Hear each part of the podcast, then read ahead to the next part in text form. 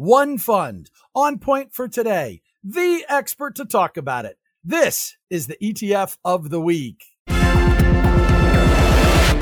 Welcome to the E T F of the week, where we get the latest take from Tom Lydon, vice chairman at VettaFi. And there's no one better to talk to about the state of the E T F industry. VettaFi dot com will help you from soup to nuts as an E T F investor. Get everything you need to build a good portfolio of solid funds and great ideas. If you want more information, VettaFi dot com. Tom Lydon, it's great to chat with you again. Great to be back. Thanks, Chuck. Your E T F of the week is the iShares Russell two thousand Growth E T F, ticker symbol I W O. I W O, the iShares Russell two thousand Growth E T F. Now, Tom, we've been doing E T F of the week for over ten years, a long time, a lot of ground covered, and a lot of different funds.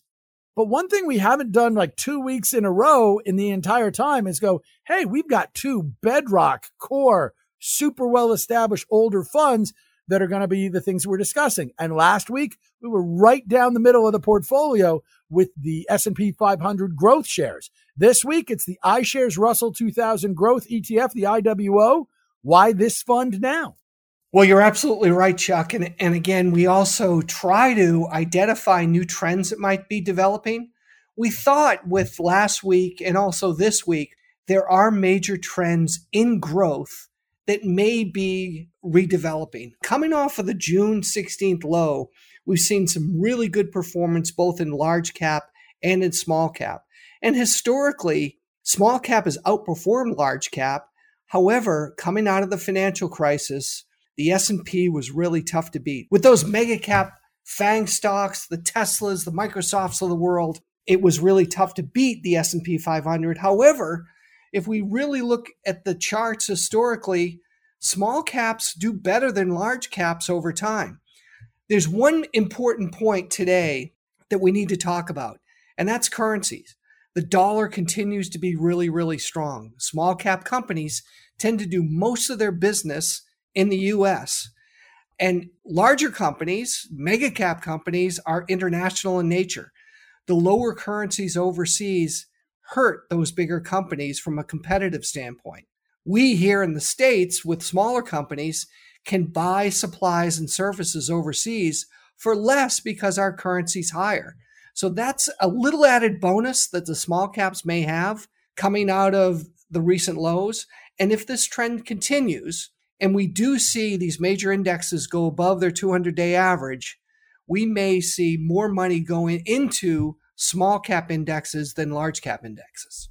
At the same time, most investors have some measure of small cap in their portfolio. So is this a tilt? Like, is implicit in this discussion the fact that this is a time where, A, as we point out, you want to kind of stick with the core, not get too adventuresome, B, then maybe overweight towards small caps? So I think you're right. Everybody does have some small cap, but compared to ten years ago, they have a lot less allocation. When you look at the average investor out there, their portfolio is very, very, very highly correlated to the S and P five hundred. And that's not a bad thing. It's done really, really well. But to your point, that over allocation to one area of the market, albeit it's the biggest area of the market, it may be prudent to not only diversify into mid and smalls, but also from a valuation standpoint, there's some great buys overseas, but there's no appetite for U S investors today. Yeah, well, small cap, there always does seem to be an appetite for, just not always international small cap. But you very carefully picked the I W O. We could have taken the value flavor, or we could have taken small caps generally. It's interesting, and we had a little bit of this discussion last week because you did it last week with the S and P five hundred as well. There are plenty of people who think that value is the place right now, that growth may be the place going forward, but not until the market bottoms. So is the growth call in any way, shape, or form a sign that you believe that the bottom's not that far away? Or is it more still, hey, value still isn't working, it's just the growth isn't working as well as it did before? Well, most would agree value was a twenty twenty-one play, And if we have seen the bottom, if those June bottoms were put in and they're not violated, let's say, we're going to be in a situation where growth will continue to outperform value on the way up. If we're in a sideways market or even a down market over time, yes, value will kick in. One other point when we talk about valuations, Chuck, when you look at the valuation of the S and P five hundred today, which has gotten less expensive over the last couple of years, it's got a P E of eighteen, but the Russell two thousand has a P E of fourteen. So it's almost a twenty percent discount in valuations. Picture that small caps are on sale by twenty percent compared to their S and P five hundred brethren. That's something to think about.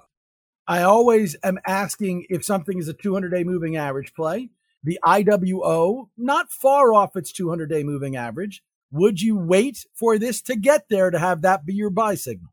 I think there are a lot of institutional investors, advisors, and self-directed investors that are looking at the major trend lines of major market indexes. So you and I don't have to take credit for this, but for those out there that are looking for maybe a safer place to enter the market, where maybe you've had your powder dry or you've had some money on the sidelines, or you've had a liquidity event and you've been sitting on the cash for a while, this is something definitely to consider. But if you're going to trade it on the trend line, make sure you pay attention.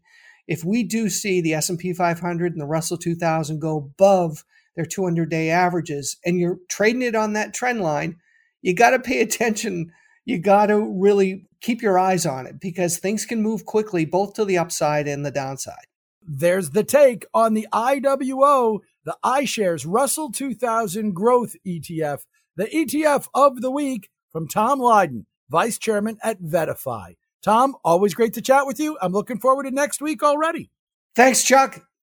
VettaFi brings you the E T F of the week each week in conjunction with Money Life with Chuck Jaffe. Yep, that's me and my hour-long weekday podcast, which you can learn about at money life show dot com or by checking it out on any of your favorite podcast apps. To learn more about investing in exchange-traded funds, there's no better place than VettaFi dot com. They're online at VettaFi, V E T T A F I, VettaFi dot com, on Twitter at Vetta underscore Fi, and Tom Lydon, their vice chairman, my guest, well, he's on Twitter too, at Tom Lydon. The E T F of the week is here for you every Thursday, and we hope you'll follow along and subscribe on your favorite podcast app to make sure that you do not miss a one. We'll be back next week with more E T F investing fun. Until then, stay safe. Happy investing, everybody.